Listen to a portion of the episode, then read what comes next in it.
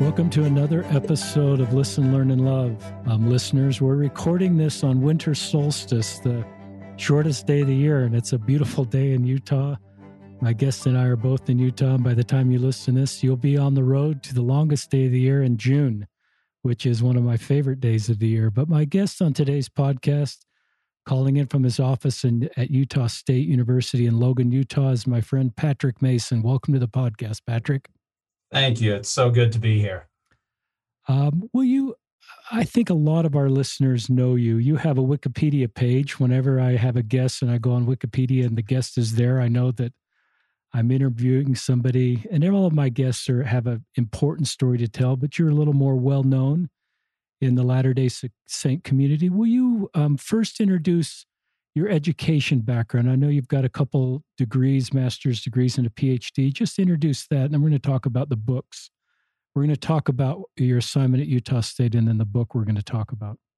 Yeah, terrific. Um, so I, I, got my bachelor's degree from BYU in history, and then went on to graduate school at the University of Notre Dame, uh, which was just a terrific experience. And and I got a couple of different master's degrees, one in history and one in international peace studies and then finished my doctoral degree in American history.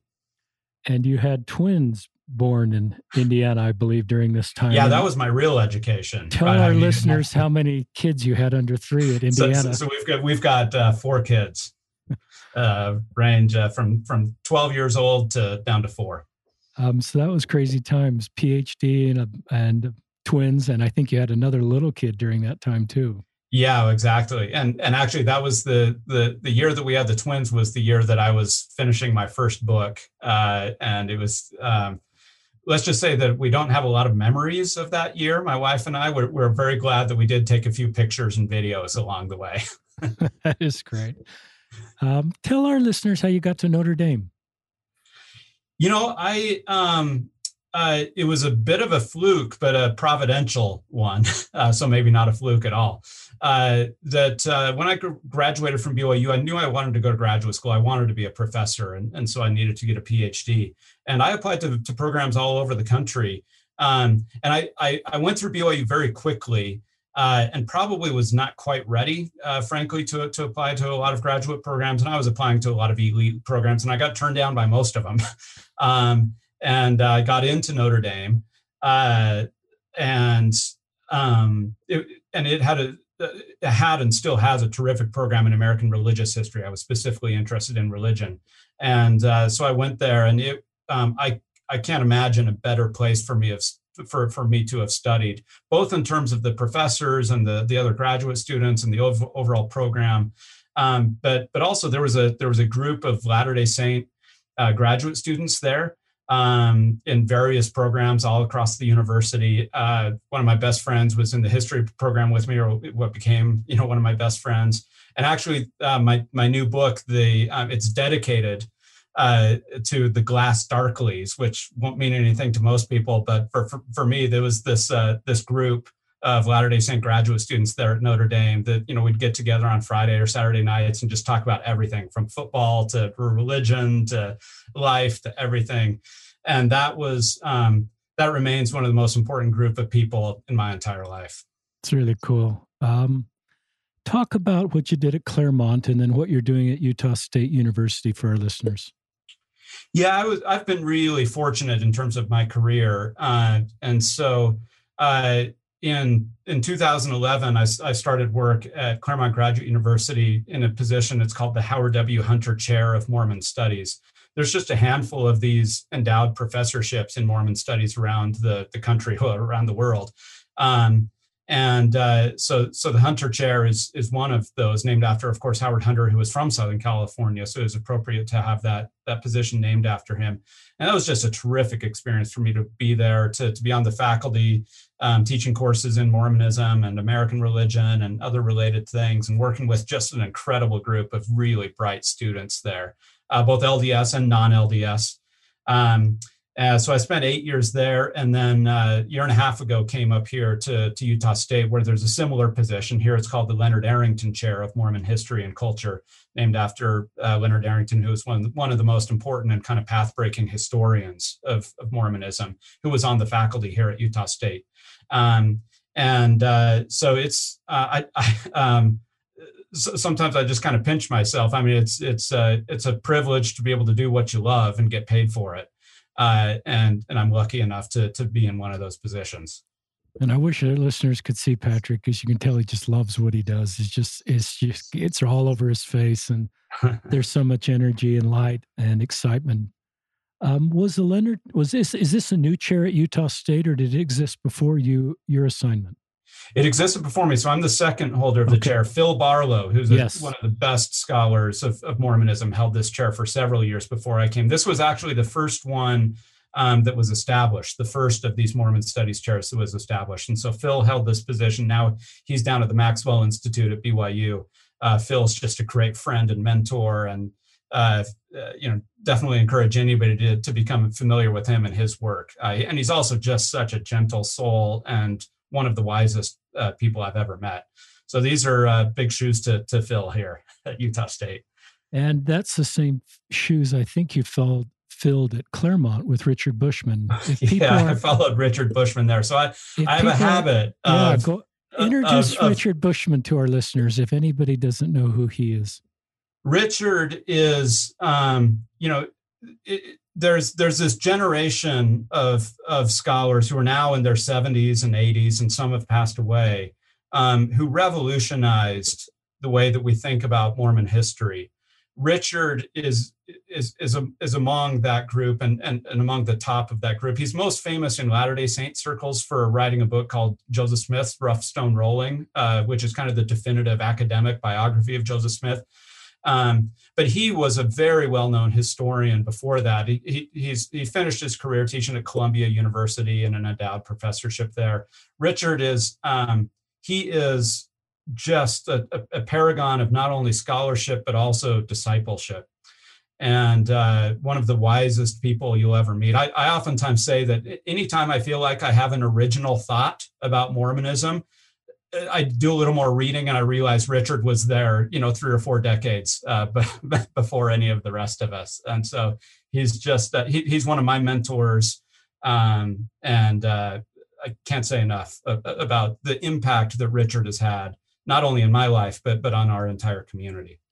What a compliment um, to Richard. And I don't quite remember, I don't know if you remember off top of your head, maybe two, I was asking the date of the book Rough Stone Rolling. I think it's 2007 from just my. Yeah, 2005. I think 2005. He, he, published it to, in um, conjunction with yeah, the 200th right. anniversary of Joseph Smith's birth. And uh, talk to our listeners about the first. We're going to, listeners, the focus of this podcast is going to be Patrick's latest book called Restoration God's Call to the 20th Century World. But talk about your first book for a um, moment or two. The first one I'm aware of is Planted. I don't know if there's yeah. So I actually have a, a, bunch of other books before that, but they're all academic books that nobody reads. So so the, uh, so, so, Planted was the first book of mine that it, that uh, that that certainly people in the Latter Day Saint community uh, took um, took much notice of, and and you know it, it was published five years ago um, at the end of 2015, and at the time. Um, you know, so shortly after I uh, uh, went to Claremont and, and uh, took the Hunter chair. Um, I've always been a very active member of the church uh, and, and have loved the church and cared about it. And I was I was invited by um, a good friend of mine named uh, Tom Griffith. Uh, he said, you know, um, the the Bushmans, Richard and Claudia Bushman, and then the Givens, Terryl and Fiona Givens, um, are, are going out and starting to give talks to, to people about the, the kinds of questions and doubts that people have about the church. Um, you know, in the in the early 2010s, um, I think it was, that was really the moment in which we really realized that there were significant numbers of people who were struggling with their faith. Um, of course, you know, church membership has always been, a, you know, a, a, leaky bucket. There's always been people coming in and people going out. But there was a particular dynamic here uh, around what we now call faith crisis, uh, around a, a, number of issues that people were facing. And so, so the Bushmans and the Givenses were going out and giving talks. And and so Tom invited me. Uh, I was kind of the the the junior um, partner uh, for for the Bushmans for a couple of these. It's kind of like High Council Sunday where they bring along a, a return missionaries. I mean, that's that's the way I felt uh, coming along, you know, and speaking with these heroes of mine, Richard and Claudia. Um, so I, I, did a few of those. I did a bunch of firesides. You know, I started getting invited by stakes and wards to, to, to speak to this, how to deal with difficult questions about church history, especially because of my background as a historian. And and it was interesting. In every single one of these events that I did, um, I, we always did Q and A at the end, and there was a palpable sense of, of pain and of confusion and, and and a kind of hunger for for like where do we go right i mean for for a kind of perspective of how do you deal with these things honestly rather than just burying our head burying our head in the sand but also faithfully right? Is there a way through this stuff to still be an active member of the church and a faithful one a, a believing one? And time after time people would say you know where's the book? Where can i read about this? And this was even before terryl and fiona had had published the crucible of doubt. I mean there was literally nothing um, in, in terms of printed uh, uh, form on, on this kind of stuff. And and I and I kept saying, oh, and you know, I don't, I don't know, somebody's gonna, else is going to have to do it. I've got a day job, right? You know, I mean, uh, you know, I, am doing other stuff. Um, I, I, was doing this very important academic research that nobody was reading, um, and um, and fine, I, will never forget where I was. I was doing one of these stake firesides, and somebody asked that question, that same question that I'd heard many times before, and it just hit me. Um, I was like, okay, I guess I'm doing this book, right? I mean, it, just the, a kind of moment of realization, a moment of clarity, um, and so, um, uh, so, so, so I wrote Planted uh, in order to to try and provide just my perspective on how do you think. Uh, first of all, first of all, can we acknowledge that faith crisis is real? Right? I, I think there was still then a lot of denial among active church members um, that these questions mattered, that they were legitimate, um, uh, that people weren't just sort of using them as a cover for other kinds of sin, and and and, and we still hear that sometimes. Um, so first of all, to to kind of give voice to to the validity of the of the questions and doubts and struggles that people have, but then to provide a framework from me as a as a believing historian somebody who's who's dealt with the issues dealt personally and, and gone through them but also come out on the other side if anything um, even more committed um, to, to to the church and, and the gospel of jesus christ uh, you know to, to, to try and provide a, a, framework for people to do that. And so so insofar as it's helped people i'm i'm, I'm grateful for that. Um, the book is called planted belief and belonging in an age of doubt. It's at Deseret Book, it's at Amazon. It was published in 2015, and I was a YSA bishop during the time this came out. And went through a mini faith crisis while being a YSA bishop. And I knew some of the narrative that I'd heard about people like me didn't apply because I was praying and reading and and helping people come into Christ and seeing great success. I and had this also going on in my life. And uh, I don't know who got me on your book, but you know, this is a personal thank you over this podcast for Patrick giving me the tools that I needed to navigate that. And that book was an answer to prayer for me. And I'm so grateful that book exists. And then it helped me help the YSAs. And it's forever helped me. And one of the parts of that book that, and I don't, I can't quite remember the vocabulary used, but you talk about historical stuff that is kind of one bucket of challenging things, and then current issues like LGBTQ of roles of women. Mm-hmm. And you talked about squeezed out to define one and another term for the other. I don't know. Switched off. Yeah. Will you just share switch that resonated with me? Will you just share that with our listeners? Yeah, and I think I got this terminology from Richard Bushman to, to prove the earlier point. uh, but uh, but switched off is this notion. I mean that that uh, suggests that somebody at one point was switched on yeah. Um, meaning that that they were fully invested in in the church uh, either as a lifelong member or as a convert it really doesn't matter.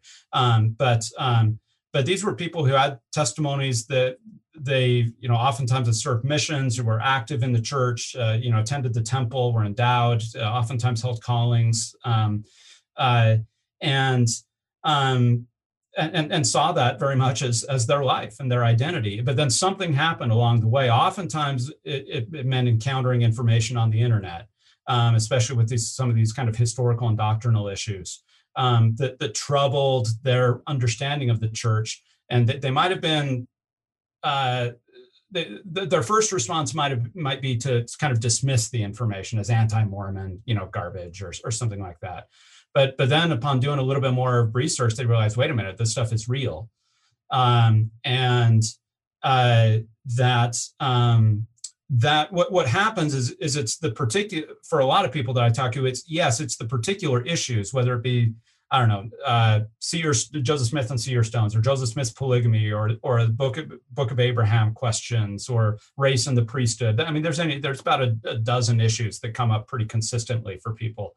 Um, and um, what happens is, is it erodes. There's a sense of betrayal. Like, why didn't the church tell me any of this? Right? I've spent, I've given my life uh, to, to, the church. I've given a lot of money to the church. Um, and why didn't anybody tell me this?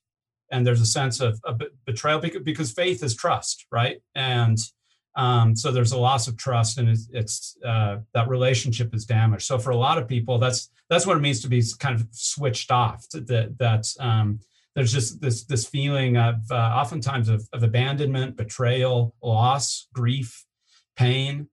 Um, at, at, what they see as as a relationship that, that didn't live up to, to the terms that, that they thought it was supposed to.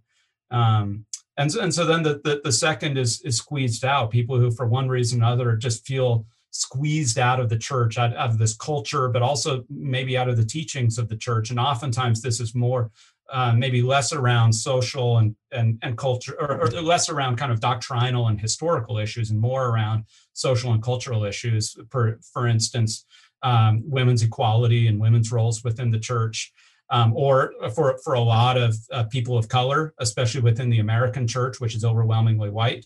Um, uh, or I think that the number one issue now is LGBTQ issues, not only people who themselves identify as LGBTQ, but allies and friends and family members and, and, and or just people in the general culture, especially younger folks who have been raised you know to to expect equality and and see it in every other part of the culture. And then some of the things they see in here at church don't match up with that. So they wonder is there a place for me in this community? And, and even is there a place for me in this doctrine uh, and so they feel squeezed out so that was so helpful for me i just felt like here was somebody in the church that had navigate this that talked about how to move forward in a faithful way that was in the church with the testimony talking about it. And you were the first guy that did that. It was so helpful for me. And it's been so helpful for so many that I've interacted with. And I know you've become friends with my brother Dave. And I just want to um, make sure our listeners are aware of his book because it's a, a close companion book to your book. His book is called Bridges Ministering to Those Who Question by my older brother David Ostler. And just your thoughts on Dave's book. I think it's tremendous. Um, like I said, when, when I wrote Planted, there wasn't very much on the bookshelves. Um, the church had just started publishing the gospel topics essays online, and I actually used those a, a lot in, in my book. But but there really weren't very many resources. If you went to a Deseret book or, or, or something like that, that there, there was not going to be a whole lot to help you. And that was just five years ago, right? I mean, this this is this is recent history. And since then, there's just so many more resources, not only in print but online, like like this, um, like like your podcast. And one of the the um, I think your your brother's book, Bridges, for me, it was so welcome when, when I saw it. And, and we communicated a little bit while he was writing that book.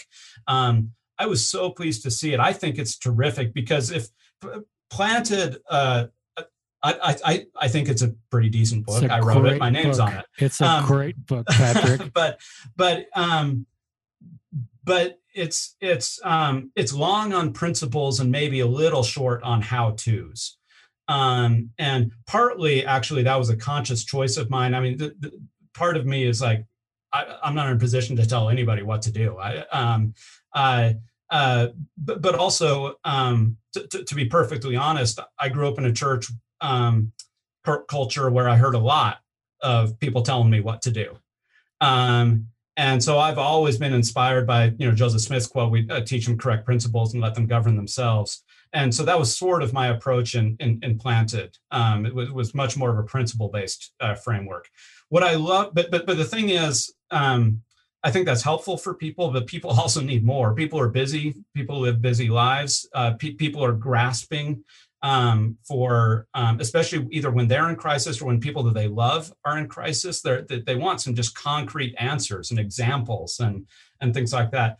And I think this is one of the things that that your brother uh, David's book does is it not only is, is great on the principles and the background and and he does um, uh, he had the he, he did so much research in terms of talking to people who, who had gone through you know, so it's very data driven and evidence driven. And, and that way, I mean, it's built on people's stories, um, which is so powerful, just like your book, Listen, Learn, and Love, the same kind of principle. Um, and and then he responds to that by by offering you know church leaders and parents and others and, and also people who are struggling with these questions some, some really concrete practical um, uh, suggestions of, of how they might handle these things, some kind of do's and don'ts, and and they're uh, uh, and, and and the don'ts are important because a lot of people are um, have been harmed by by things they've heard people say or do, oftentimes well intentioned, but but but um, so I. I, I always say like if, if there's one book that, that, that a bishop or a stake president or a relief society president or somebody should have in terms of how to minister uh, to people with questions and doubts and faith crisis, I, I think it should be Bridges um, uh, just because I think it it um, built on some of this other really good work, uh, but then really responded to to people's actual stories. Well, it's I'm very kind of you on behalf of my brother and our family for your support of his book, and I agree with you. It's a really good book, and he's a very analytical kind of a research guy. So I think he brings principles, and then the just like you said, sort of the data, and then what to do. And I think these are wonderful companion books listeners, Planted and um, Bridges. They're both available at at Deseret Book. I see lots of um, Facebook posts about how helpful these books are and and how much people are yearning for local leaders to read these books. Often, there's a feeling that local leaders perhaps need better tools that these books will provide to minister.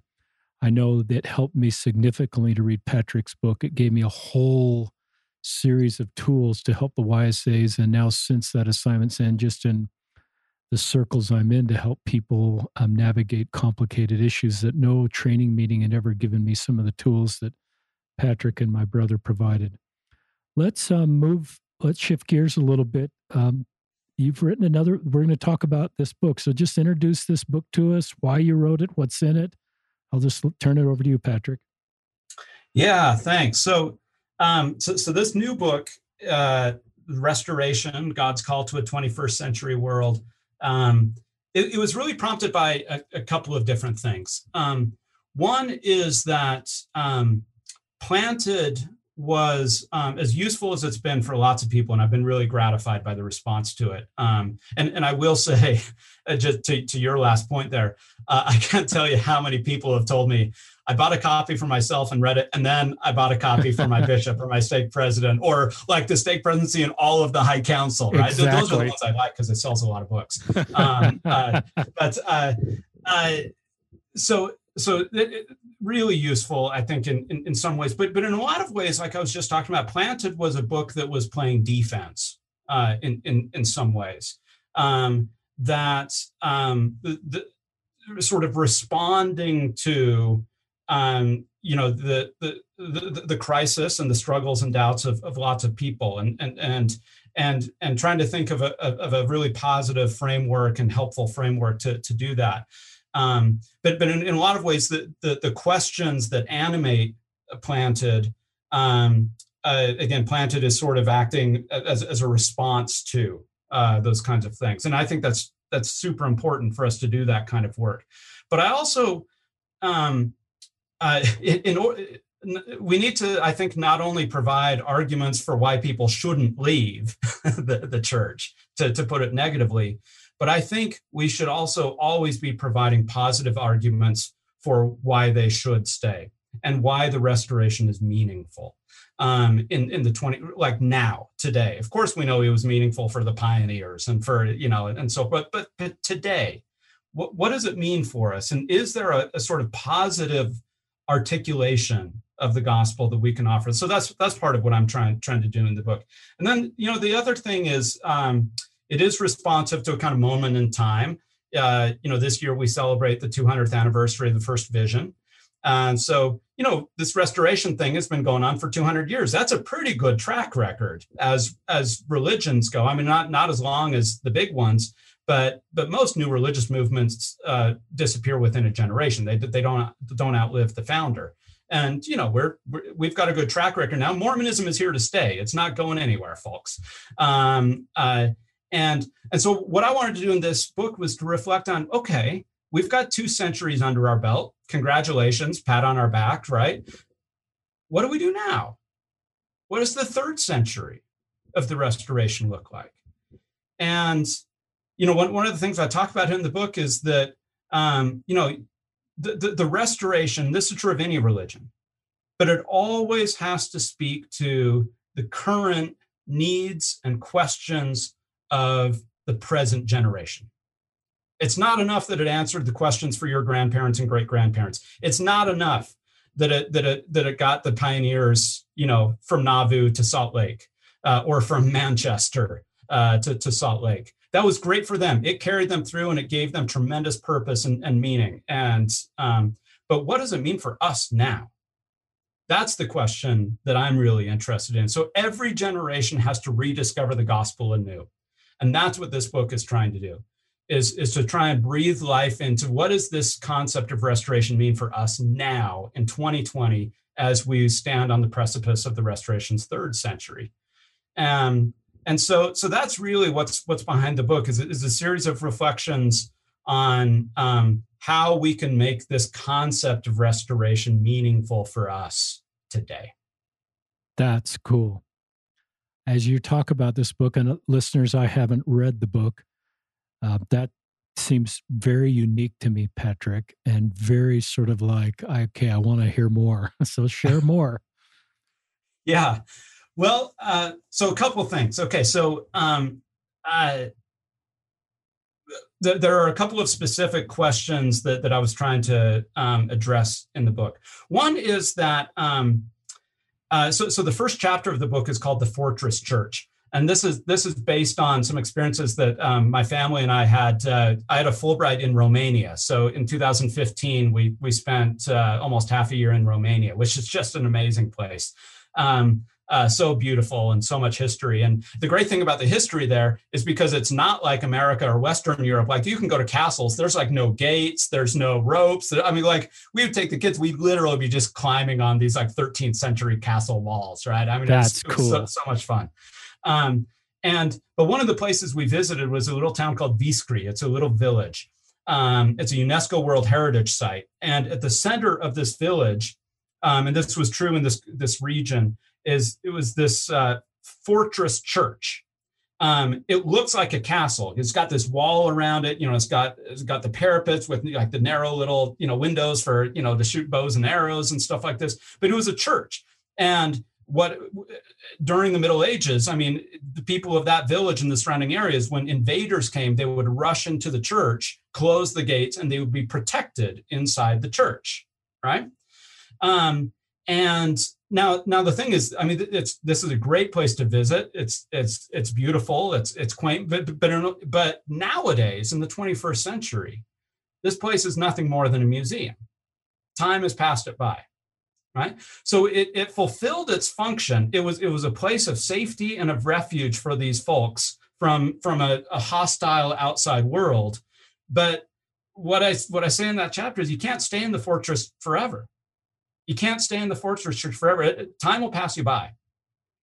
And i think that's what we created um, in, for for much of our history was a fortress church. Of course metaphorically um, that and look i understand. I've, I've written about the violence against mormons the, the very real persecution that our people received especially in the 19th century. There is a time to circle the wagons right? There is a time you know um, to, to, flee to zion for safety um, but also it seems to me that when i read the new testament when i read the words of jesus what does he call us to do he calls us to go out and to transform the world and you can't do that from within the walls of the fortress church. So yes, there is a time to retreat into the fortress for safety, but but but I think um, now maybe it's time. I wonder if it's time for us to lower the drawbridge, open the windows, and and to go out into the world a little bit more, to meet the, the people, to meet the world where it is. You know, there's this famous verse, maybe the most famous verse in the New Testament, John 3:16, for God so loved the world that he gave his only begotten uh, son. God so loved the world. He doesn't hate the world, right? We, we, we use the term the world, you know, uh, and I know that sometimes in the scriptures it is used in, in, in that kind of way, but we use the term the world like it's a bad thing. Right. But God loves the world. Right. He loves it so much, he sent his son. This, this is what we celebrate this time of year that God loves this world so much that he came into it through the incarnation to redeem the world. And that's what he calls us to do too. All of the metaphors that Jesus uses light, yeast, salt that's what he calls his disciples to be. Now, they're all very, very small. This is the other thing. Sometimes we think, oh, the stone cut out of the mountains, we're going to be huge. It's going to be this big empire, right? We're going to have all these members. No, light, yeast, and salt are all tiny. They are all tiny. But what they do is they have a transformative effect on the larger mass around them. It only takes a little bit of yeast to, to make the, the dough rise. It only makes a little, the light particles are so tiny they're invisible, but they dispel the darkness. Salt, you only want a pinch and it completely transforms a dish. These are the metaphors that Jesus chose to describe his disciples. So our church is never going to be the biggest. It's not called to be the biggest. Nephi already Nephi saw that. He prophesied that it wasn't going to be, be the biggest. Um, but it's going to have what we are called to do is to have a transformative effect on the world. And um, we can't do that from within the, the fortress church. So, so that's that's part of the, that's sort of what I'm um, trying to think about here is what effect how do we go out go about? And, and it seems to me that the mission of the restoration is not just to get a bunch of converts and bring them into the fortress church. Um, the mission of the restoration is to heal the world. The mission of the restoration is to unite and heal god's family. The only way we can do that is if we love the world the same way that god loves the world. Wow. I'm just really moved by that I think our listeners are too. Um, I think we're all really wounded, Patrick. I think the world yeah. is really wounded. I am 60 years old and had a pretty non wounding life, but the truth is, I'm pretty wounded after 60 years. And, um, and I think the world is that way. And I'm certainly aware of that more than ever right now. And I, I look at this, I look at our beautiful restored doctrine and I look at missionary work. And to me, the restoration is a means to heal the world. And and to heal our woundedness and to, and um, that's one of just talk more about you know as we leave the fortress church and maybe these are other chapters of your book what you know and i'm thinking of millennials and gen z's that are wired exactly the way you're talking. Yeah. Um, they don't I, I still want them to read your book, but it's like they didn't need to read your book to know what to do this. they somehow just read the scriptures, read the New Testament, look at the life of Christ, and just are wired this way. We've got six of those at our home, Gen Zs and millennials, and that's the way they're wired. So yeah. talk more just how you do that. So, so, so kind of two things here. So I think that there's two questions of, of how does the restoration speak to this? And then I think it raises the very important question that that that is implied in your comment of okay, so if people are already wired this way, first of all, why bother to write the book? But but but even more significantly, why bother connect to the church? Yeah. Right? What does the church of Jesus Christ of Latter-day Saints have to offer this this project?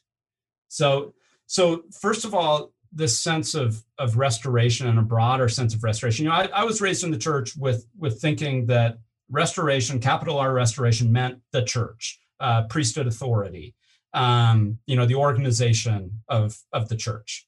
Um, and I, I, still think there's there's there's a, a, lot to that. But but something really interesting happened while I was writing this book. I, I did a little bit of research. This this is not a history book. Um, uh, but I'm a historian, so I can't help it. So I have to look into history uh, a little bit. So I was doing some research on okay, how did Joseph Smith talk about the restoration? Um, and uh, you know, I'm used to, to using these phrases, the restored church and the restored gospel. So, so I went into the Joseph Smith papers, which is terrific. You can go just go on the website and search everything that Joseph Smith ever said. Um, and so I entered the term restored church You know how many times Joseph Smith referred to the restored church, like that actual phrase, restored church? How many? Zero. Wow. Joseph Smith never used the phrase restored church. Never. Not once. The first time the phrase restored church appears in General Conference, 1918. Wow. Now, of, of course, the, the concept of the restoration of the church was there, but but but people didn't talk about the restored church.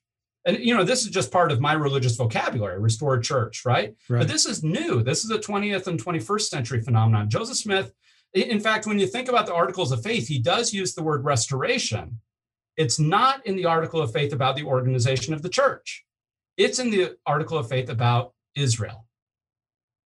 When Joseph Smith was talking about restoration, what he was talking about was Israel, and then specifically in the Book of Mormon and in some sections of the of the Doctrine and Covenants, the Lamanites.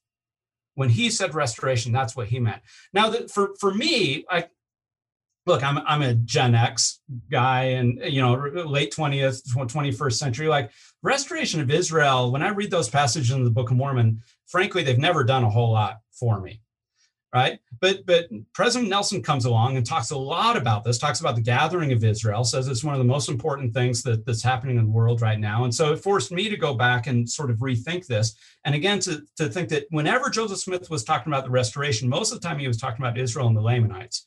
Well, you know, I, th- I think nowadays we're not as confident as we used to be about who and where the 10 tribes of Israel are. All right. We used to have very specific theories about that. I don't think we do anymore. Agreed. We used to feel like we had a lot of confidence about who the Lamanites are today.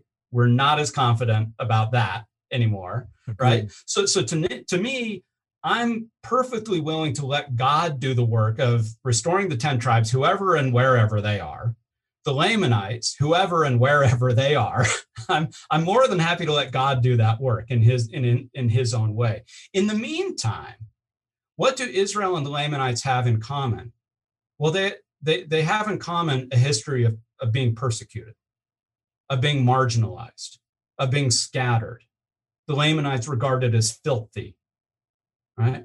And it seems to me that, that we do have a lot of people around us who feel marginalized, who feel scattered, who feel persecuted, who are treated by one group or another, by the majority culture, as filthy. And it seems to me that when God calls us to the work of the restoration in the 21st century, I mean, who does God restore? Who does God minister to? We believe in a God who ministers to the marginalized that is what God has always done. When he called Israel, that's what he was calling a nation of slaves. He was liberating a nation of slaves. When God, when Jesus came to Palestine, he came into a colonized, oppressed people and he ministered to, to them. Uh, this has been the pattern of God's work throughout history. And so the restoration means specifically God is trying to heal his family from the brokenness, from the woundedness, from the marginalization, from the fracture, from the violence and victimization that people experience. So, what do we need to restore? When, when, we look around, who do we need to restore? Who do we need to minister to? Well, it's the people who are on the margins, it's the people who have been victims of abuse, it's the people who have experienced trauma of all kinds, it's the people who feel squeezed out, who feel like there isn't a place for them in God's family. Because guess what? There's a place for everybody in God's family. This is what God calls us to restore. When he says rest, restoring Israel, restoring the Lamanites, again, there's a very specific set of histories there that, that I believe in God's promises to do that. But as part of a general calling, um, God invites us to, to, to do his work the same way that Jesus always did among uh, with a special attention. Of course jesus' work is to redeem everybody but with a special attention on those who are, who are marginalized and feel like they aren't part. Um, who, who who for whatever reason and oftentimes through our own fault um, aren't fully experiencing god's love. And so the restoration is to bring people back into the circle of god's love that deeply resonates with me and um, I look at my baptism covenants, my temple covenants, and to me, it's all about my relationship with other people and yeah. it starts with those that are the most marginalized and helping them feel fully included. And um, Alma's baptism invitation that you know and our listeners know, I think it's Mosiah 18. He talks first about bear more and comfort. When he issues yeah. that baptism he d- challenge, he doesn't talk about commandments. That comes.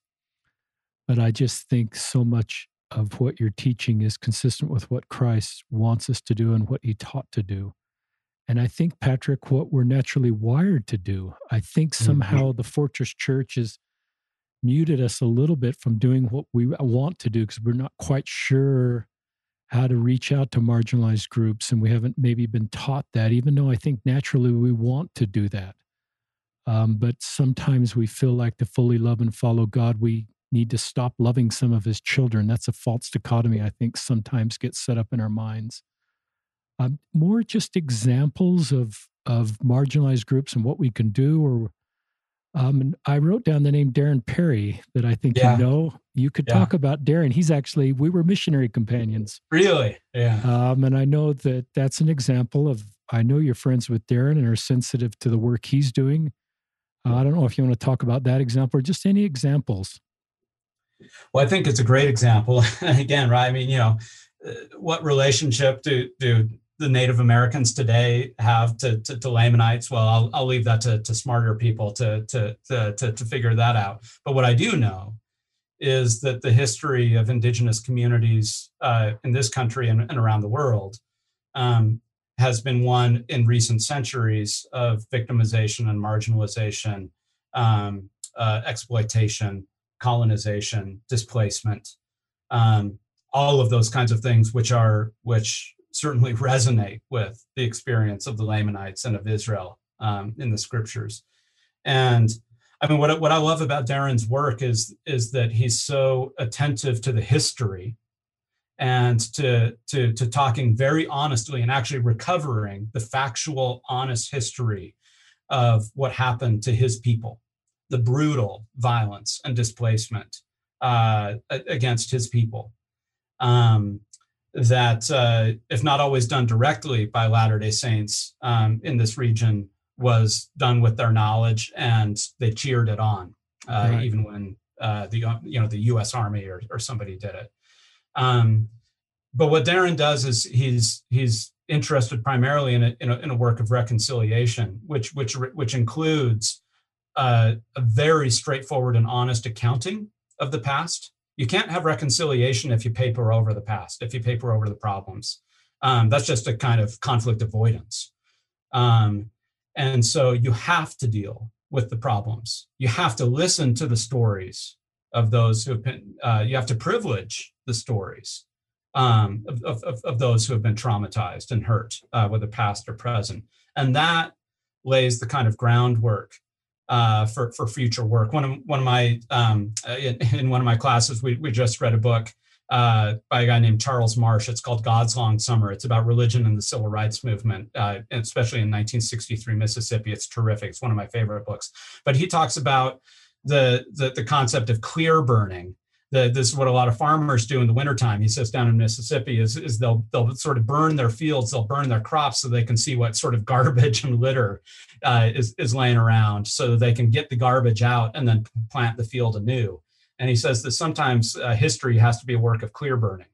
Um, that, that, that we have to uh, sort of you know be able to um, what seems like a destructive process, this kind of process of fire, uh, but but it can uh, it can reveal um, what's uh, the, the clutter and the garbage and the other things in the fields that we need to clear out before we can have a, a productive season of planting. Um, and it seems to me that that in in our church, even with only 200 years of history, uh, we we have some clear burning to do. So one of the chapters in, in my book is called excess baggage, um, and uh, you know, and I, and I, think about you know, uh, we we live in a post 9/11 world that uh, you know whenever you go to the airport i haven't been to the airport in, in a long time uh, since march you know uh, most of us haven't. But when you go to the airport you hear these announcements you know don't pick up anybody else's baggage and don't accept packages you know don't accept anything from from anybody else. Well it seems that along the way in the restoration in our 200 year history we've we've picked up some other people's baggage. We've we've picked up things that weren't necessarily there or meant to be there in the in the beginning but that we've picked up um, along the way and even taken home with us. And that includes racism, it includes patriarchy, it includes homophobia, it includes you know some of these other cultural colonialism, a kind of fundamentalism. So I talk in that chapter about this baggage that we've picked up along the way. That if we want to move forward, if we want if we want the third century of the restoration to be what I think God calls us to be and to do, that, that we've got to take stock of this extra baggage that we brought home with us, um, uh, that somebody else gave us, uh, but that we picked up, we brought home. Uh, so, so now we got to figure out what to do with it, and and um, and and and I'd suggest that maybe we need to discard some of that excess baggage so that we can uh, lighten our load and move forward in a productive way.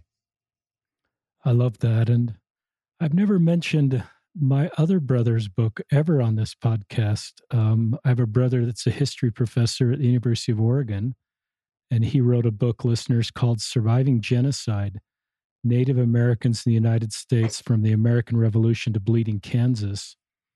Um, and that's um, a book that came out in June of 2019. And that really takes everything up from the United States until from the 1750s um, to the start of the Civil War. And he's working on the second book, which is everything since then and mostly history of the Western United States. And um, I love just, I love some of the things you said in that segment. You've got it, you can't gloss over, you've got to fully reconcile the past and what Darren's doing and others are doing with him is the path to healing, and you can't gloss yeah. over. Um, so I encourage, you know, it's great work that Darren's doing. We never talked about this when we were mission, mission companions in England. Um, um, but it's just fun to see what Darren's doing that you two have uh, joined, you know, joined forces in some ways in helping make this happen. Well, that's one of the things. I mean, it's interesting you guys never talked about it. I mean, and and when I talk to people uh, from minority communities and marginalized communities, that's oftentimes the, the their reality is they feel like they can't talk about this stuff. Yeah. Right. They have to bury it. They have to sublimate it. Um, and so I think sometimes um, those of us who are in majority cultures or in positions of power and privilege, we need to actively create spaces um, for for people to to tell their stories and share their pain, um, because the, the, the dominant tendency is to ask people um, to to bury that, to squelch it, to to not rock the boat.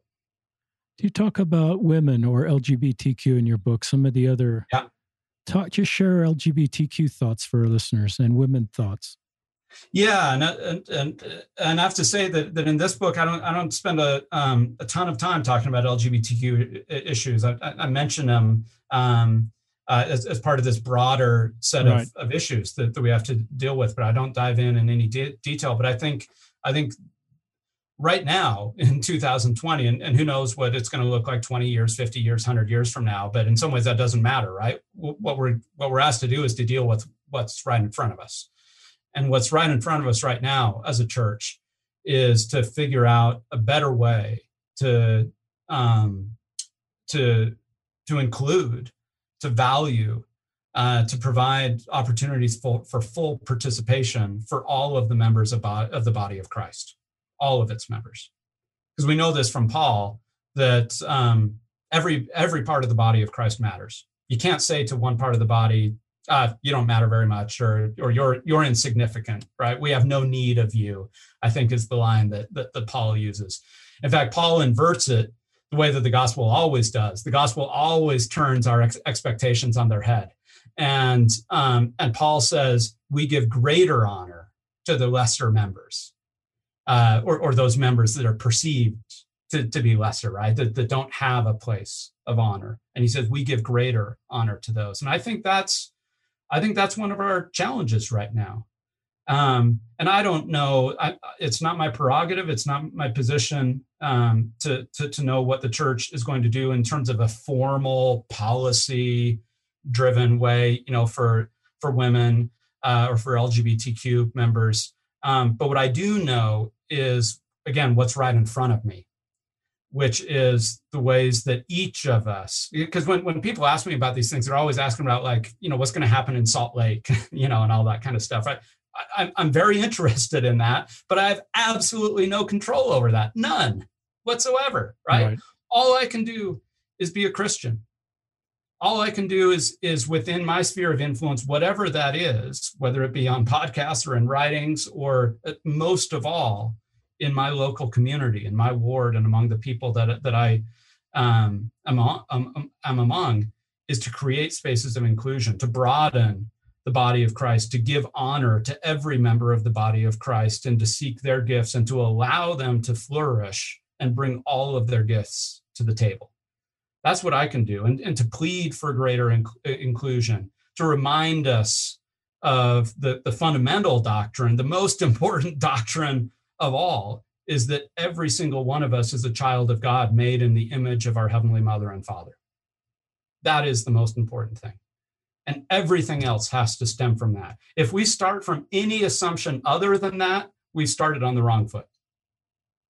And um, and so that's you know that that's that's what i can do and that's what i try to remind people to do is that um, you have the power in your local sphere whatever it is within your family your ward whatever your sphere of influence is to cre- create greater spaces of inclusion for women to create create greater spaces of inclusion for uh, lgbtq members for people of color within the church for anyone who has not traditionally found themselves in places of honor uh, within the church, um, which would basically be anybody except for uh, fairly well off heterosexual white men uh, like myself.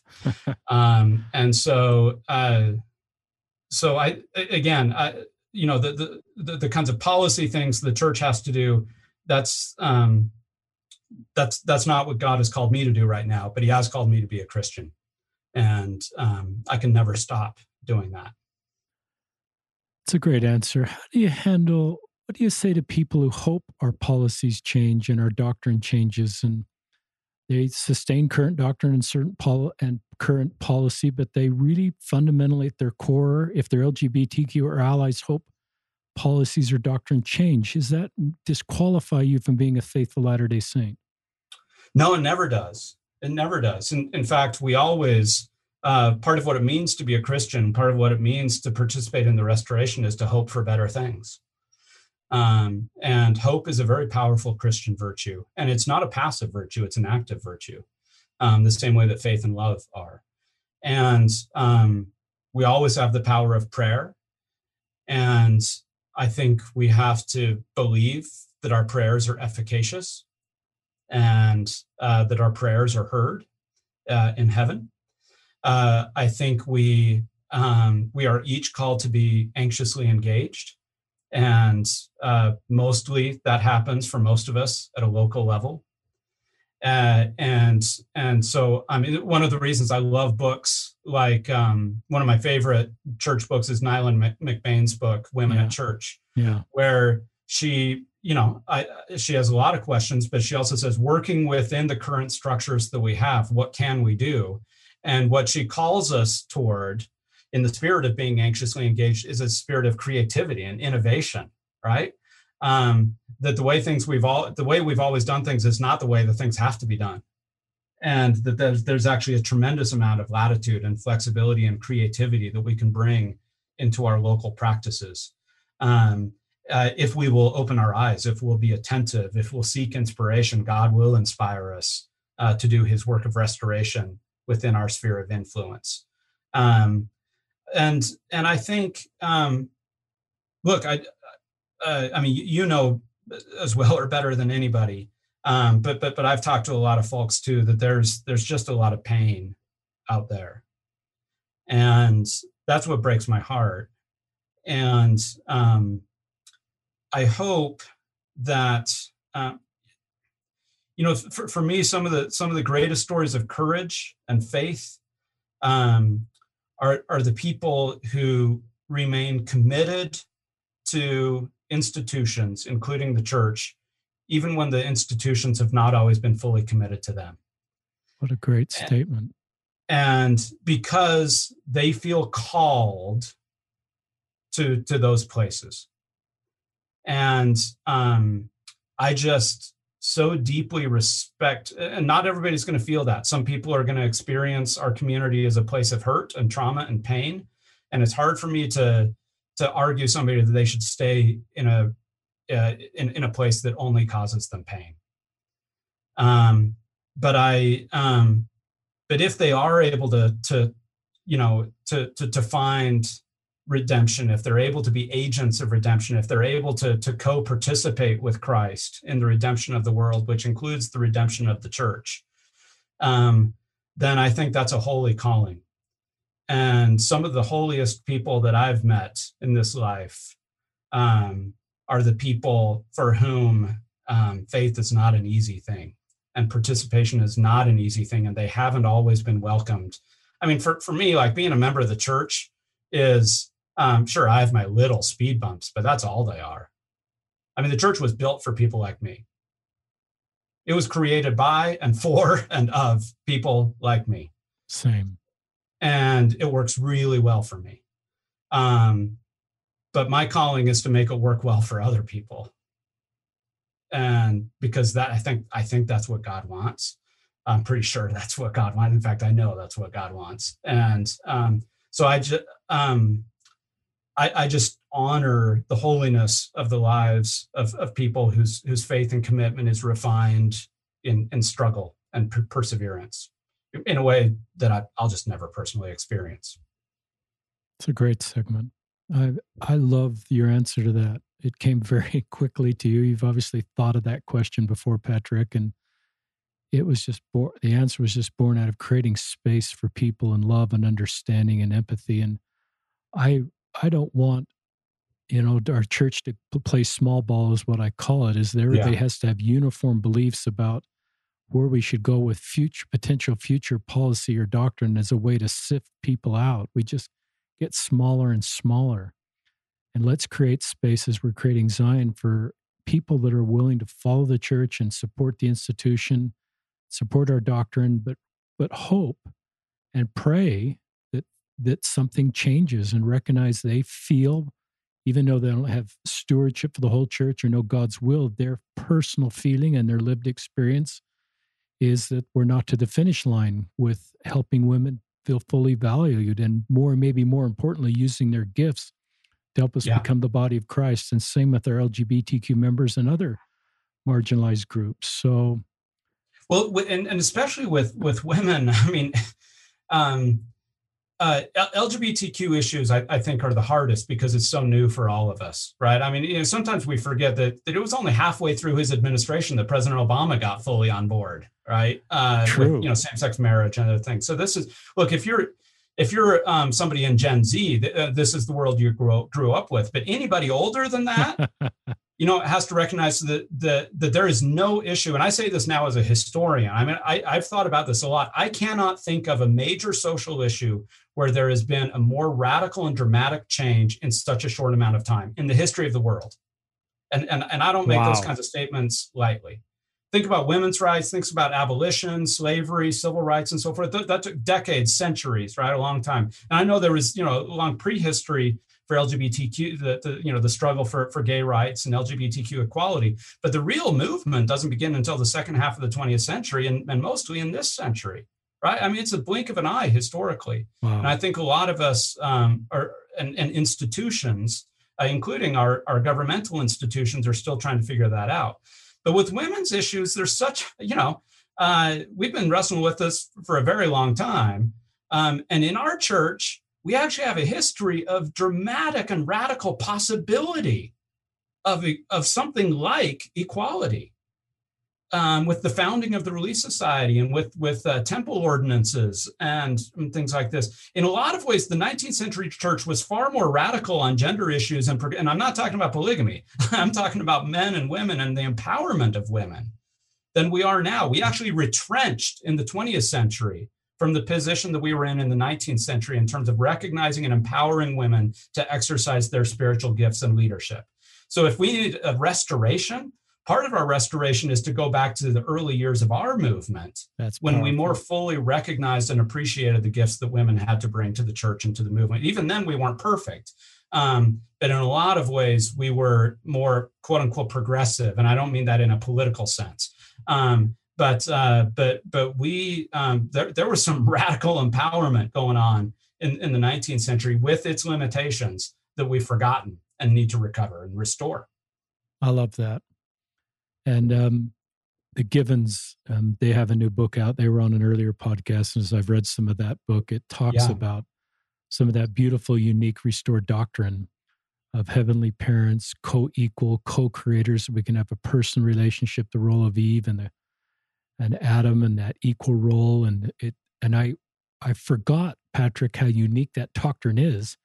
Yeah. Until I read it through the lens of the way they teach it, and that's probably part of your book, is how radical that was to the times of the day. And and to me, when people say, you know, I hear people in church say Joseph Smith was a prophet, I kind of now want them to go one or two steps further. What that means is beautiful restored doctrine that came through the restoration that allows these sort of benefits. I'm a marketing guy to come into people's lives, like, you know, this relationship we can have with heavenly parents and understanding of the role of women which helps me as a man to better understand the role of women. It's not just for women. yeah, that's right. Um, and, and, I think one of the things that has to be restored, one of the, the things that we have that we've not yet fully developed is our understanding of Heavenly Mother and of, of the divine feminine. Yes. Um, I, I think that's part of the third century of restoration. Again, historians make poor prophets. I, so I, I um, don't put any money on anything I ever say in terms of predicting the future. But it seems to me that we are very well positioned um, to, to restore more of a doctrine of Heavenly Mother. When, when I teach students about Mormonism, and I've taught courses on Mormonism and gender um, uh, for graduate students and, and others, and I always have non LDS students. And when they learn about this notion of a Heavenly Mother, like an exalted female, and that all women have the potential be, to become goddesses, equal in power and authority to, to God, they're like, why aren't you guys telling anybody that? Like, that is like the best thing we've ever heard from any religion ever. And you guys, what, are keeping a lid on this? Like, you're scared of your own best stuff? Right? They can't believe it. Right? And uh, it's like the Jazz not playing Donovan. It's like, yeah, yeah, it's a Rudy yeah, Gobert. You're going to keep your best player on the bench for for what exactly? right? To, to, to like protect him, right? Or, or her, right? Uh, it, it, it, makes no sense to them. And, and once they said, I was like, oh, you're right. That doesn't make any sense. And, and for me, it's not only theological, but institutional too. The Relief Society was this radical um, when, when allowed to, to flourish. It was this incredibly powerful organization in the 19th century for women's empowerment and spiritual gifts and healings and so forth. I've got students here at Utah State who are uh, uh, who are doing their theses using the local Relief Society minute books from the 19th century and just discovering incredible stuff about the, the, the, way the women were talking and ministering to one another and blessing and healing. And, you know, when somebody was sick, it's like, okay, call for the elders, but like really call the sisters, right? Because they're the ones who are really going to, uh, you know, uh, minister with power uh, in, in this situation. And uh, just powerful stuff that I think we've forgotten and need to remember and, and restore. I love that. We're at the end, Patrick. Any final things? I love I'd love to go for another hour. Um, yeah. Any final I'm sure your listeners wouldn't. So they might. Maybe. Um, any final things you'd love to share?